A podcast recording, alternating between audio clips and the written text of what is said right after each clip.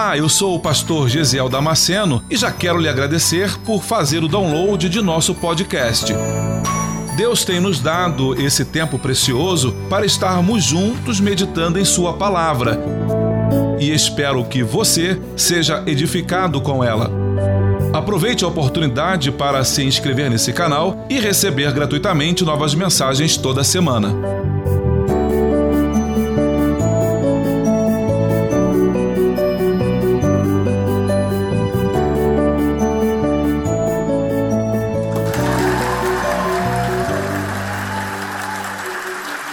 Pode abrir a sua Bíblia em Mateus capítulo 7, versículo 24 ao versículo 27, por bondade. Aleluia. O texto diz assim: Todo aquele, pois, que escuta estas minhas palavras e as pratica, assemelhá-lo-ei ao homem prudente, que edificou a sua casa sobre a rocha. E desceu a chuva, e correram rios, e assopraram ventos, e combateram aquela casa e não caiu, porque estava edificada sobre a rocha. E aquele que ouve estas minhas palavras e não as cumpre, compará-lo-ei ao homem insensato, que edificou a sua casa sobre a areia. E desceu a chuva, e correram os rios, e assopraram ventos, e combateram aquela casa. E caiu. E foi grande a sua queda. Esse texto que nós acabamos de ler, Jesus está chegando ao fim do seu discurso. É a conclusão do Sermão do Monte. O capítulo 7 é o momento final, é o momento em que Jesus está encerrando o seu discurso, a sua ministração, a sua pregação, lá no Sermão do Monte, como alguns chamam, o Sermão das Bem-aventuranças. Ele diz que quem ouve o ensino dele e põe em prática o que ouve é como um homem prudente que edificou sua casa sobre a rocha. Mesmo nas mais fortes tempestades e torrentes de angústia e tribulações, ele não é abalado, ele permanece firme.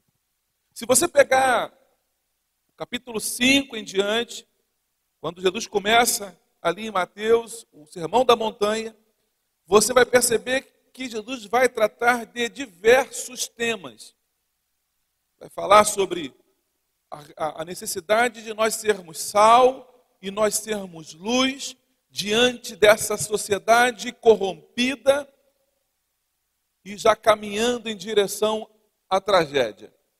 A Bíblia manda, Jesus fala nas bem-aventuranças, a nossa responsabilidade de sermos luz diante dessa sociedade, de sermos sal diante desse povo pois ele começa dizendo que sobre o cumprimento da lei e dos profetas. E você vai lendo todo o Sermão da Montanha, ele vai falar sobre a importância de esmolas, de doações, de oração, de jejum. Jesus vai tratando sobre os assuntos que ele acha, que ele entende sejam extremamente relevantes. Aliás, Jesus não perdia tempo com outro assunto que não fosse importante, que não fosse interessante. Depois ele fala sobre a, a ansiedade pela vida, a solicitude pela vida. Ele continua, entra no capítulo 7, ele já começa falando sobre o hábito de julgar aos outros. O capítulo 7, então, eu estava lendo essa semana e o capítulo 7 ele me mostra pelo menos sete tópicos diferentes. Jesus teria tratado no capítulo 7 sobre sete assuntos distintos, mas totalmente concatenados, totalmente ligados, linkados um com os outros.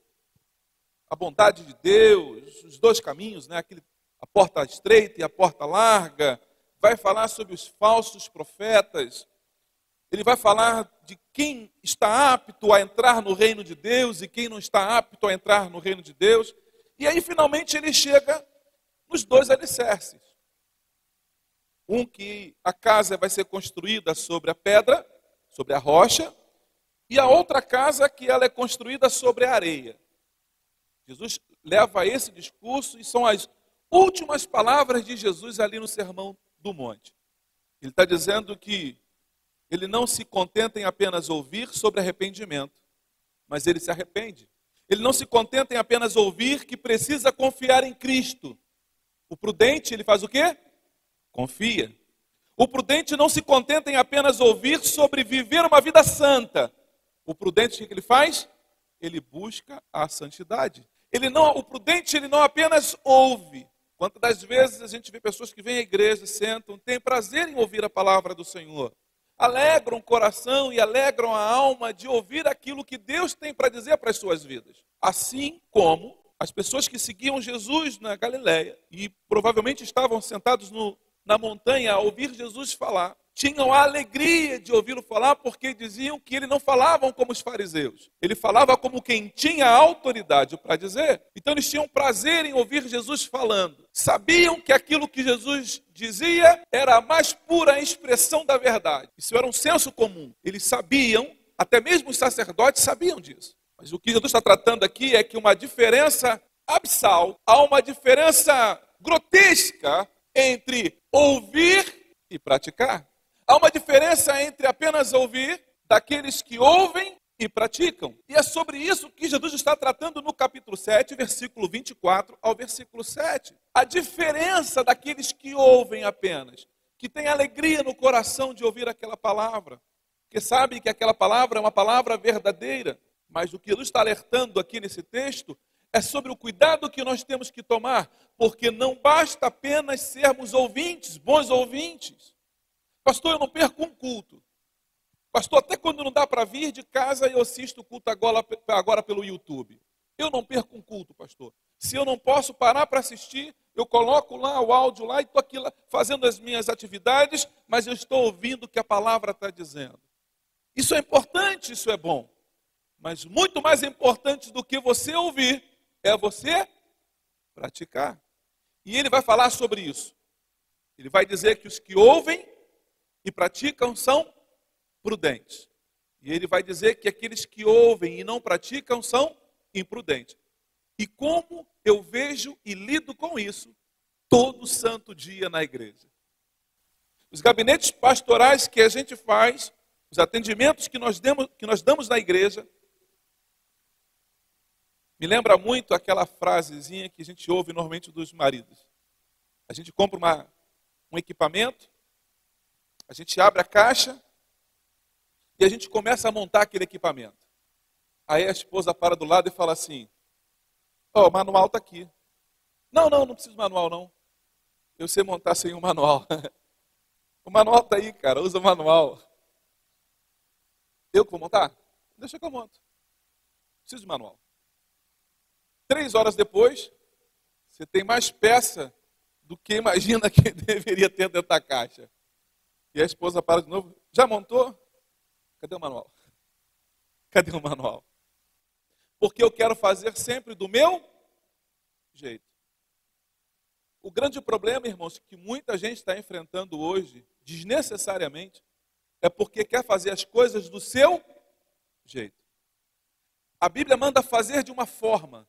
Deus mandou fazer de uma forma, mas eu quero fazer do meu jeito. E aí, quando eu quero fazer do meu jeito, eu vou sempre ter problemas. E é sobre isso que Jesus está falando. E qual é o resultado disso tudo?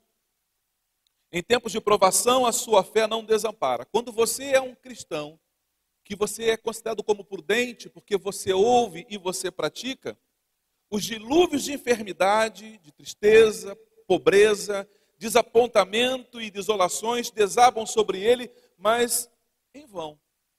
Aqueles que ouvem a palavra do Senhor e praticam, eles estão como que expostos às mesmas dificuldades de todos os outros. Tanto o prudente quanto o imprudente vão estar expostos às mesmas dificuldades. Texto diz que vieram ventos, que vieram os rios e que vieram as chuvas e combateram contra eles. Contra os dois construtores, tanto o prudente quanto o imprudente. Então Deus não está dizendo para mim que o prudente não vai passar por dificuldade. Deus está dizendo para mim que quando a dificuldade vier, o prudente vai passar tranquilo. O prudente vai ficar em paz. Por quê? Porque em seguindo as orientações do nosso Senhor, nós estaremos preparados para enfrentar qualquer dificuldade da nossa vida. É quando você vai ao médico, você chega no médico e ele fala para você: Olha, eu te aconselho, me passa aqui, o que você come durante o dia? Aí você faz uma relação daquilo que você come. Uma vez eu fui no meu cardiologista e eu comecei a relatar para ele. Ele falou assim: Olha, você, eu te sugiro você comer apenas um pão francês. um pão te satisfaz, olha, um pão vai te resolver o problema, coma só um. Mas, doutor, é tão gostoso comer dois, às vezes dois e meio. Eu gosto de comer um pãozinho com queijo branco, eu gosto de, de um ovo frito dentro do pão. Eu, se tiver uma carne também, eu coloco dentro. Eu, eu gosto de, de, de pão, eu gosto de massa, eu gosto disso. Tudo bem, mas eu te aconselho, como teu médico, a você comer apenas um. Coma apenas um. Coloque uma fruta no lugar do outro pão. Coloque uma maçã, coloque uma outra fruta. Substitua o segundo pão por uma fruta. O que mais que você faz? Ah, eu bebo, eu tenho um hábito de beber muita Coca-Cola. Não, não coloquei nessa expressão muita, né? Eu falei assim, ah, eu gosto de Coca-Cola. E tu bebe quanto? Ah, todo almoço eu bebo uma, um copo e meio, dois copos né, no almoço. Se a garrafa estiver na mesa, como o pastor, que eu não quero dizer, a garrafa vai toda embora numa, numa manhã só, no, no almoço, a garrafa de Coca-Cola, dois litros, vai embora no almoço. Aí ele falou assim, mas eu te aconselho você cortar refrigerante. Falei, mas por quê? Por causa do açúcar. Corta. Mas se eu tomar o light? Dá uma olhadinha lá nos ingredientes, você vai ver que tem sódio. Você decide você quer morrer de diabetes ou de pressão alta. Eu não quero morrer não, doutor. Então corta o refrigerante. Então ele vai dando as orientações. Cabe a mim o quê? Cumprir. Aí eu não cumpro o que ele falou. Eu fui lá, sentei com ele, fui orientado, fui, fui dirigido por ele, orientado. Mas eu resolvo fazer do meu jeito. E aí, de repente, seis meses depois, eu volto lá com um problema ainda mais grave. A minha pressão agora está oscilando direto, estou tendo falta de ar, estou tendo uma série de complicações, os rins estão começando a apresentar dificuldade, problema, vou ter que operar a pedra dos rins, vou ter que fazer não sei o quê. Você fala, aí ele fala assim para você, mas você fez aquilo que eu falei para você há seis meses atrás? Você fala, ah, aí tu vai até falar que fez, né? A esposa do lado fala assim, Fernando, doutor, fez nada do que o senhor falou. Está vendo? Por isso que eu não queria que você entrasse. Por isso que eu não queria que você entrasse comigo aqui no consultório do doutor. Você fica se intrometendo no meu assunto. Está falando. O meu sogro, José Ribeiro, de saudosa memória, um homem amabilíssimo, amabilíssimo, um pai, um príncipe, um gentleman. Ele tinha um problema sério de rins, seríssimo, crônico de rins dos rins. Mas ele, ele escondia da família. Uma cartela de Dorflex parecia que era pastilha house para ele. Uma vez minha, minha sogra olhou e falou, mas tinha uma caixa fechada antes do Dorflex aqui ontem. Só tem dois comprimidos na caixa. De ontem para hoje. Aí ela descobriu. Porque ele veio da rua, teve um desmaio na rua, não aguentou. Uma das piores dores que se pode sentir é exatamente a dos rins, né? Quem já passou por isso, e os testemunhos que eu já ouvi são terríveis. O meu sogro desmaiou na rua de tanta dor, caiu na rua, teve que ser recolhido, chamaram a ambulância e levaram ele. E aí, quando fizeram o exame nele lá, ele estava apenas com menos de 30% dos rins funcionando. Nós corremos com ele para o médico, ele não queria ir, nós levamos ele para o médico. E ele chorou na sala com a doutora e ela falou, seu José, o senhor precisa fazer hemodiálise, porque senão o senhor vai morrer. Mas ele já tinha um laudo médico muito antes, que se ele viesse cumprindo, ele não teria tido o problema que ele teve. O médico disse para ele: beba água. Beba pelo menos dois litros de água por dia. Aí dava dica: pega lá uma garrafa e coloca o seu nome, deixa na geladeira. E aí você tem um compromisso de chegar à noite que a garrafa vazia. Então você sabe que você bebeu os dois litros por dia. Eu perguntava para ele, você bebeu, Zé? Ah, eu não gosto de água. Eu disse, mas tem que beber água, Zé. Tem que beber água. Não, mas eu não gosto de água. Mas não é querer que você não gostar. Não é gostar ou não gostar. É necessidade, é vital para a tua saúde. Não basta apenas nós ouvirmos aquilo que precisamos fazer. Nós precisamos nos posicionar, irmãos, para uma questão de vida ou de morte. Esses dias eu aconselhei aqui no gabinete um casal amado. Um casal que espero que esteja me ouvindo agora. E que o senso, juízo, volte de volta, volte para a sua cabeça. Sabe das coisas que estão fazendo, as decisões que está tomando, que são decisões erradas, e sabe para onde vão levar. Mas ainda assim, vou fazer do meu jeito. Os dois construtores, eles começam então a construir a sua a sua obra, a sua casa. E o texto diz o quê? Todo aquele, pois que escuta as minhas palavras e as pratica, é ouvindo e praticando. Ouvindo e ouvindo e então, na medida que eu estou assentando um tijolo, é como se Deus estivesse falando para mim: Filho, bota a linha aí, para que o tijolo não fique torto. Aí você fala assim, o prudente fala assim, e é verdade, né? Nem coloquei a linha. Aí você vai lá, amarra a linha aqui do lado, vai lá no outro extremo, amarra a linha, e aí o tijolo você vai colocando ele dentro da linha. Você vai alinhando o tijolo. Esse o prudente faz. O que, que o imprudente faz? Não precisa. Eu tenho um olho muito bom. Vou botar no olho. Aí ele olha assim e fala, não, está certinho. Parece que está toda torta. Não, está tá perfeito. O praticar ouvindo é exatamente isso no seu dia a dia. Você sabe que tem algo para fazer porque Deus falou com você e você decide fazer ou decide não fazer. Você é que resolve no dia a dia. Percebe que não foi apenas uma orientação para construir a casa, o Senhor foi embora e só voltou depois. Não. O texto diz que aquele que ouve, presente do indicativo. Ouve, ouve no presente momento, não ouviu no passado, mas ouve agora e pratica agora. Então Deus vai falando, vai orientando e você vai fazendo, vai fazendo. E na medida que você vai ouvindo e vai fazendo, você está construindo como um homem prudente uma casa que vai conseguir resistir a todas as intempéries da vida. Mas o imprudente não. Ele vai fazendo do jeito dele. Às vezes eu gosto de fazer isso em casa com a comida. Eu pego uma receita, eu olho para a receita e falo, não, vou fazer do meu jeito. Eu jogo a receita para o lado e vou fazendo do meu jeito. Ai, Jesus. Normalmente não dá certo. Normalmente não dá certo. A gente quer fazer do nosso jeito. Parece que o orgulho está entranhado na nossa natureza, no nosso DNA, que a gente quer fazer do nosso jeito. E desceu a chuva, o texto diz, e desceu a chuva.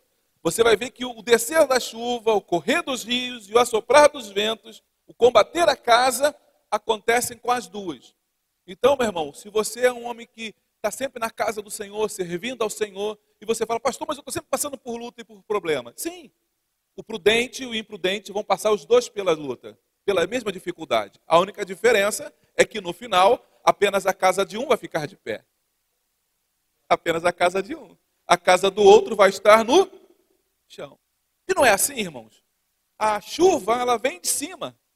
E quando ela, os textos a chuva cai.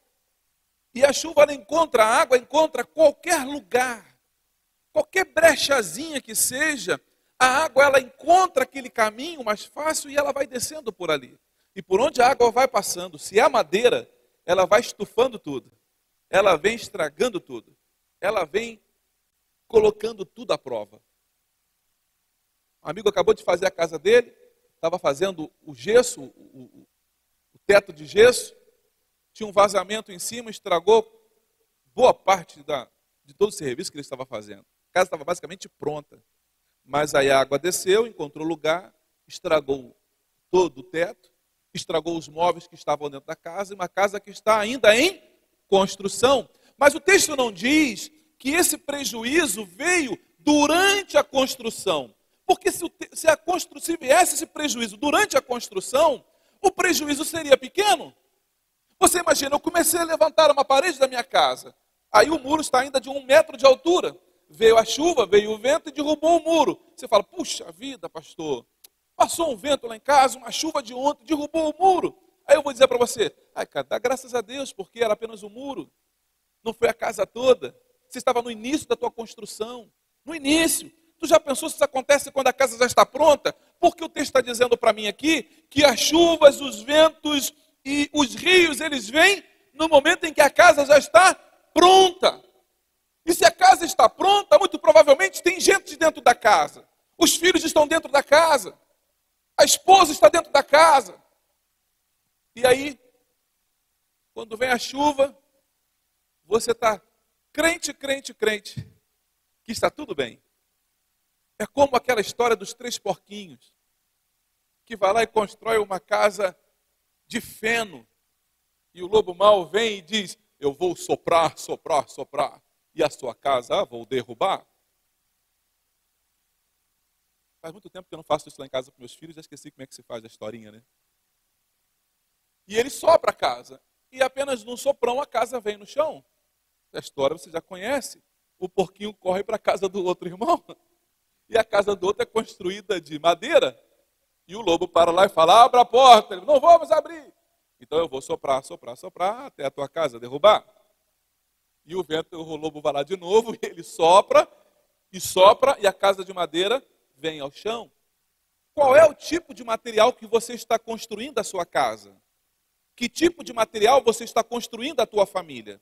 Quem constrói uma família na mentira, quem constrói uma família no engodo, no engano, não vai ter uma casa de pé por muito tempo. Porque quando o vento da verdade soprar, não há mentira que fique de pé. O que é que você está construindo a tua casa?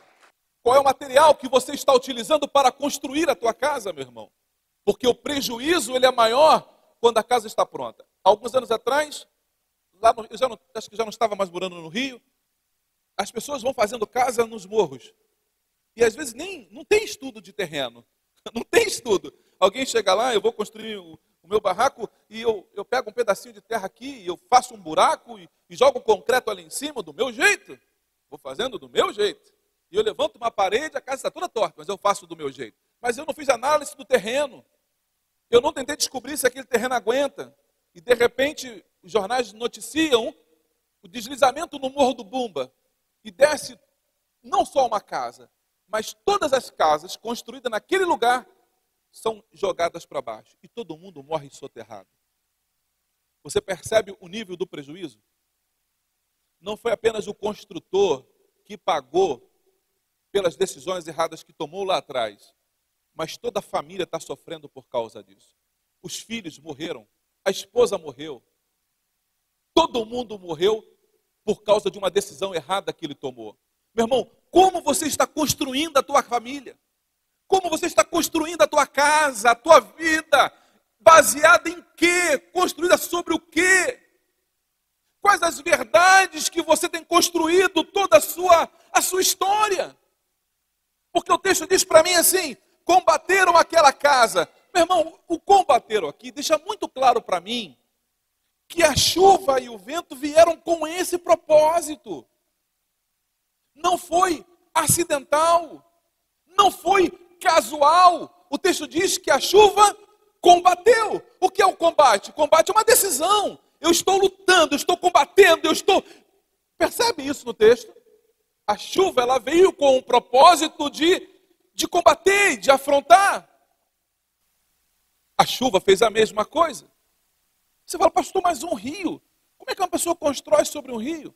Lá no, no, no, no, Oriente, ah, em Israel, tem uma, uma, frasezinha na Bíblia que fala sobre os, os, as correntes do Negueb. O que, que é as correntes do Negueb? Negueb é um deserto. Correntes no deserto? Corrente de água no deserto? Sim. Quando chove na cabeceira do Monte Hermon, a duzentos e poucos quilômetros de Israel, muito distante de Israel, quando chove lá em cima, aquela torrente de água ela vem num lugar onde não tem rio nenhum. É apenas um caminho como esse qualquer. Não tem nada. E você escuta um barulho. E você vê só os animais peçonhentos saindo dali. E você fala, o que é isso? É quando você começa a olhar, está vindo algo se mexendo de lá, é uma enxurrada, é uma água que está vindo de lá e que vai arrastar tudo o que tiver pelo caminho. O prudente, antes de construir, ele vai fazer uma análise do terreno. Ele vai observar o terreno. Ele vai olhar se, se pode, se aqui não passa um rio, se aqui não passa uma, uma, uma corrente de água por aqui. Ele vai fazer isso com sabedoria. Um imprudente, não, tá bom aqui, vou fazer aqui mesmo. Faz, faz um buraco aí. Vou fazer do meu jeito. Vou fazer do meu jeito. O texto diz que a chuva, os rios e os ventos vieram para, com um único propósito, derrubar aquela casa. Com um único propósito, derrubar aquela casa.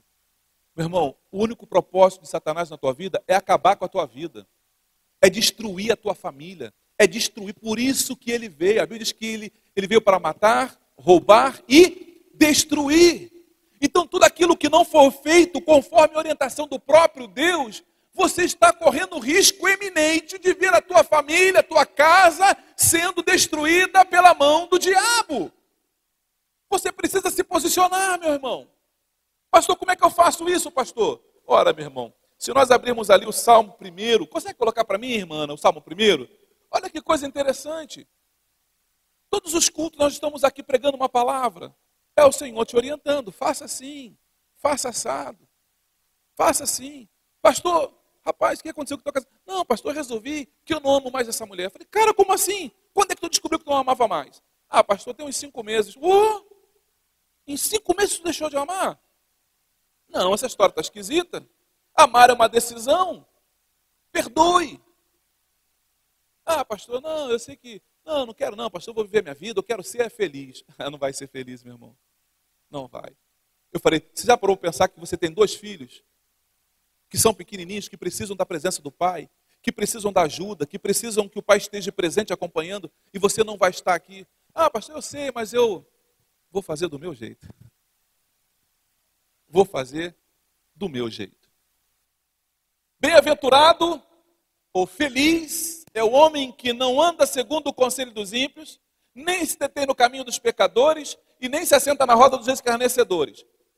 Uma das coisas que ele falou para mim na conversa da semana foi assim: a esposa falou para mim, pastor, ele sai com os amigos que não são crentes, pastor, e fica a tarde e noite toda bebendo. Chega em casa, meia-noite, uma hora da manhã, e ele acha isso normal.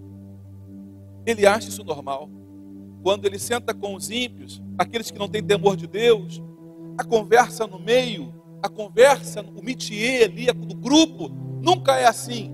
Seja fiel à tua esposa. Não, cara, honra ela. Seja fiel. Não. E aí, cara? E ali? Tá te dando bola aquela garota, cara? Chega lá, vai lá, vai lá, vai lá, doido, vai lá, maluco. Vai lá, cara. Vai lá. Ele sabe que o amigo é casado, mas a palavra dele qual é? Vai lá que você vai se dar bem.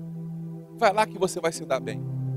Sentar-se à roda dos escarnecedores é você brincar com dinamite, é brincar com coisa perigosa, com bomba nuclear. O versículo segundo diz assim: Antes tem o seu prazer na lei do Senhor, e na sua lei medita de dia e de noite. Ela está no coração dele. Eu vou fazer isso, mas o que a palavra diz? Não, não faça. Aí ele tem temor e não faz. Versículo 3: Pois será como a árvore plantada junto aos ribeiros de água, a qual dá o seu fruto no, teu, no seu tempo, as suas folhas não cairão, e tudo quanto fizer prosperará. Versículo 4: Não é assim o ímpio, mas são como a moinha que o vento espalha. Por isso os ímpios não subsistirão, não permanecerão de pé no dia do juízo, nem os pecadores na congregação dos justos. Porque o Senhor conhece o caminho dos justos, porém o caminho dos ímpios, o quê? Perecerá, meu irmão. Acorda em nome de Jesus para a decisão que você está tomando. Porque a decisão que está, você está tomando está te levando para a ruína, para a bancarrota. É importante nós entendermos, irmãos, que as nossas decisões refletirão no nosso futuro. Às vezes não vem na hora. A decisão louca que eu tomo, o resultado não vem agora. Porque se viesse agora, eu podia consertar as coisas ainda. Eu tomei a decisão errada e eu já vi já o estrago que fez. Aí eu mudo agora. Mas o texto que nós estamos lendo, ele diz que as chuvas e os ventos só vieram quando a casa estava pronta. Então o prejuízo foi muito maior. Se fosse apenas um tijolo, meia fileira de tijolo, o prejuízo era menor. Mas aí quando ele termina a casa, ele descobre que o, que o prejuízo é maior. Isaías capítulo, eu quero ler isso para você nesta manhã. Isaías capítulo 1, versículo 19 e 20, diz assim: Isaías, capítulo 1, diz assim: Atenta os teus ouvidos para isso aqui, ó. Aprendei a fazer o bem, praticai o que é reto, ajudai o oprimido, fazei justiça ao órfão tratai a causa das viúvas. Vinde, então argui-me, diz o Senhor, ainda que os vossos pecados sejam como a escarlata, eles se tornarão brancos como a neve, ainda que sejam vermelhos como o carmesim, se tornarão como a branca lã. Se quiserdes, se quiserdes e me ouvirdes, comereis o melhor desta terra. Se você quiser, se você quiser. Quem quer, toma decisão. Decida, faça, porque os verbos estão aqui sempre presente indicativo. Faça, fazei, praticai, ajudai, fazei, tratai. Se quiserdes e me ouvirdes, comereis o melhor desta terra. Mas, palavra que agora é para o imprudente. Mas se recusardes e fordes rebeldes, sereis devorados à espada, porque a boca do Senhor o disse. O prudente vai viver o melhor desta terra. O prudente vai viver os melhores dias da sua vida. O prudente vai encontrar com o melhor que Deus tem preparado para ele lá na frente. Mas o imprudente tem uma espada do Senhor colocada no pescoço dele. O texto diz, no versículo 27, ele termina dizendo assim: E desceu a chuva, e correram os rios, e sopraram os ventos, e combateram aquela casa, e ela caiu. É um fato. Caiu. A casa caiu. Por isso que alguém diz essa expressão, né? E fulano, a casa caiu. Ou seja, deu tudo errado. Deu tudo errado. A polícia chegou, deu uma batida no lugar. Aí o bandido fala: Ih, a casa caiu, a casa caiu. E foi grande a sua queda. Quando o texto diz que foi grande a sua queda, eu preciso agora me ver neste texto. Eu preciso, como pastor da igreja, me ver neste texto porque a quem mais é dado, mais é cobrado. A quem mais é dado, mais é cobrado.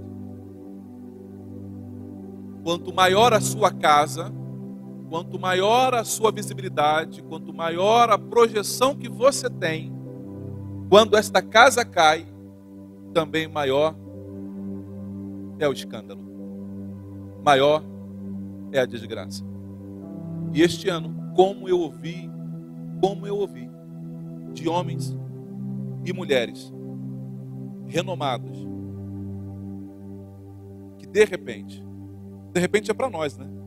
O de repente é para. Você fala, rapaz, eu nem acreditei, Fulano aconteceu isso com ele. Sim, é porque já tinha infiltração nessa casa há muito tempo. Já tinha infiltração há muito tempo. Foi grande a sua queda, foi grande o seu prejuízo.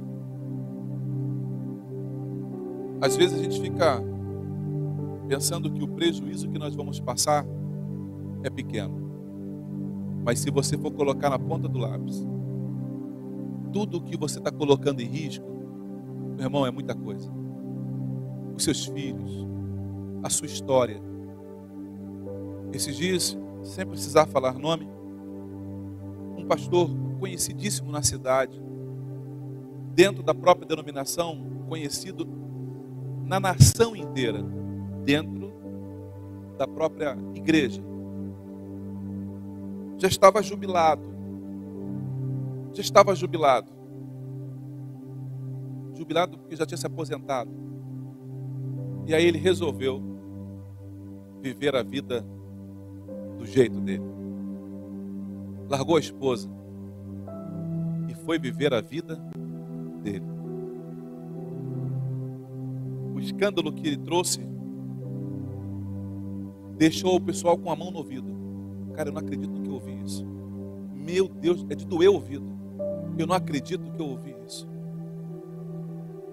Você nunca se surpreendeu com, ao receber a notícia de alguém que era importante para você, que era conhecido, e você falou: ah, Meu Deus, Fulano caiu. Caiu. Eu não acredito, pastor. Pastor, você não acredita? O fulano que foi a minha referência a vida inteira, ele caiu. Uma casa não cai da noite para o dia, de repente. As águas vão minando a sua base, vão tirando tudo que a sustenta. E de repente, aí sim, de repente ela vem ao chão. Mas não foi de repente que ela veio ao chão. Você entende isso? As coisas começaram a vir ruindo, vieram ruindo por baixo, já há bastante tempo. E o que é mexer na estrutura? É você abrir mão, meu irmão, abrir mão de coisas que são inegociáveis. Que são inegociáveis. Doutrinas que o Senhor colocou para você, que você sabe que jamais deveria negociar isso. Pessoas brincando com o pecado. Pessoas brincando com o pecado. E a gente ouve isso é dentro do arraial. Ouve, ouve lá fora? Ouve. Mas quando você ouve dentro do arraial, a coisa se complica. Ele resolveu viver uma vida de um relacionamento aberto com a esposa. E aí ele disse para ela: Vamos viver um relacionamento aberto? E ela disse: O que é isso? Eu posso sair com quem eu quero e você sai com quem você quer. E a gente continua junto. Algum tempo ela resistiu, mas chegou um momento que ela considerou o que ele pediu. Hoje os dois estão separados, cada um num canto. Não negocie aquilo que você sabe que Deus estabeleceu para a tua vida. Você não precisa colocar vídeo pornográfico para assistir com a sua esposa. Você não precisa disso. Coisas como essa estão tirando debaixo da tua casa a areia que sustenta a tua casa, a tua moradia. E você nem está percebendo isso, mas os teus valores estão indo embora com a areia, estão indo embora com a água nesta manhã com muito temor e tremor diante do Senhor e diante da igreja que Ele me confiou para pastorear. Eu quero dizer para você, meu irmão e minha irmã, é tempo de você rever o teu alicerce, de você ver com que tipo de material você está construindo a tua casa. Todas as vezes que eu percebo alguém caminhando nessa direção, eu fico desesperado. E uma das coisas que ele falou para mim essa semana ela diz, foi, foi ela quem disse para mim na frente dele. Pastor, eu fui pegar o celular dele esses dias. Entrou uma mensagem no WhatsApp, eu vi o barulhinho. Eu fui lá pegar o celular. Quando eu fui ver a mensagem dele, ele deu um grito comigo, pastor. Ele brigou comigo porque eu peguei o celular. Por que, que, ela, por que, que ele brigou? Porque ele não queria que ela visse as mensagens da outra. Meu irmão, vigie. Por que, que, a tua, por que, que o teu telefone ah, são as minhas particularidades. Meu irmão, não existe isso quando você casou. Quando você casou, aquilo que é comum a você é comum à tua esposa. Não pode haver segredo entre você e ela. O que, que eu posso olhar que minha esposa não pode ver? O que, que ela pode olhar que eu não posso olhar? Satanás está trabalhando nessas pequenas coisas. Dia, meu irmão. Dê a senha do teu celular para tua esposa. Dê a senha do teu celular, minha irmã, para o teu esposo. Ah, pastor, eu não concordo muito com isso, não. Você tem o direito de não concordar, meu irmão. Mas Deus está falando contigo nesta manhã.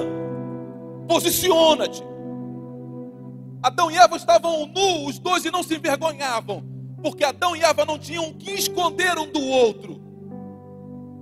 Se você tem algo que esconder da tua esposa, e se ela tem algo para esconder de você, então nesta manhã, eu já identifiquei, consegui achar aqui quem é o, o construtor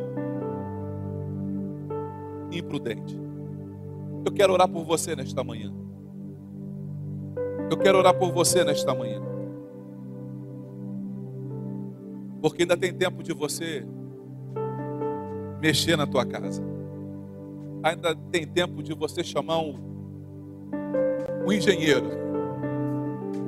E nesta manhã dizer para ele assim: Oh Deus bendito, engenheiro, criador do universo, arquiteto do universo, me ajuda na construção da minha família, me ajuda, construtor do universo, na construção da minha casa. Nesta manhã, o Senhor deseja mexer no alicerce da tua vida. E Ele pode fazer isso e Ele quer fazer isso nesta manhã. Eu quero te convidar a curvar a tua cabeça. Eu vou estar orando por você nesta manhã. Aleluia. Você é bem-vindo aqui.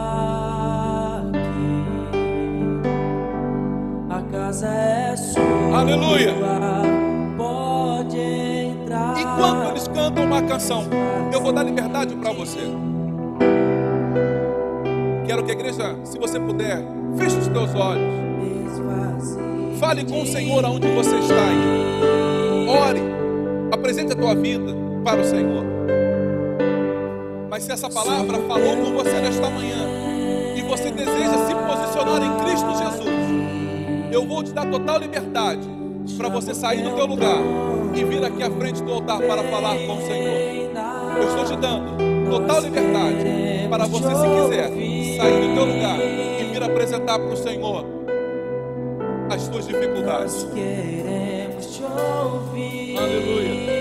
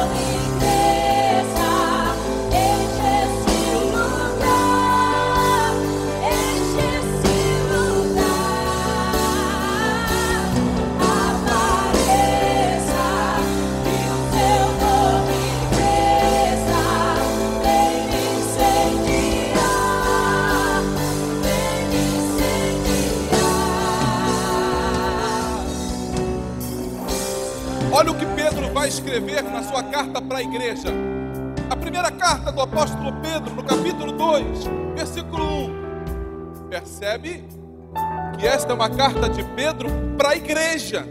Não é uma carta para o ímpio, é uma carta para a igreja.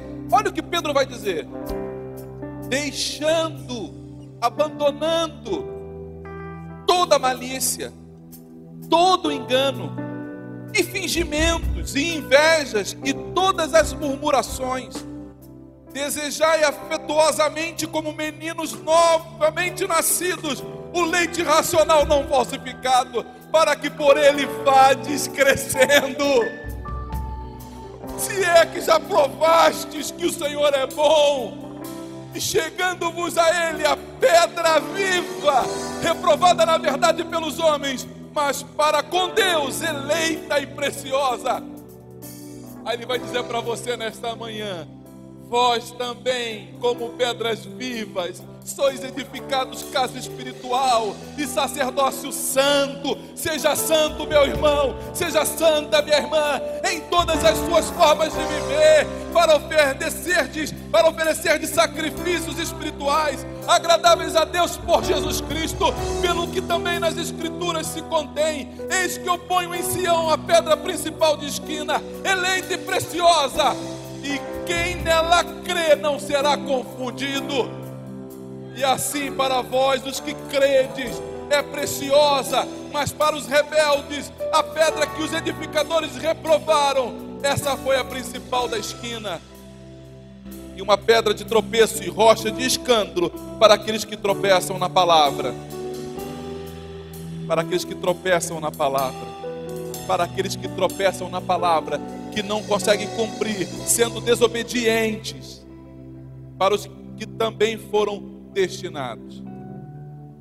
Mas vós, mas vós, sois geração eleita, o sacerdócio real, a nação santa, o povo adquirido, para que anuncieis as virtudes daquele que vos chamou das trevas para a sua maravilhosa luz. E vós que em outro tempo não erais povo, mas agora sois povo de Deus, que não tinham alcançado misericórdia, mas agora alcançastes misericórdia. Deus está falando contigo nesta manhã, meu irmão. Deus está falando contigo nesta manhã, meu irmão. Deus está mudando a tua sorte. Deus está mudando a tua história. Deus está mudando a tragédia que estava sendo anunciada. Deus está construindo uma história de glória para a tua vida. Você acabou de ouvir mais um podcast. E se você foi edificado com essa mensagem, compartilhe com outras pessoas. Até o próximo encontro.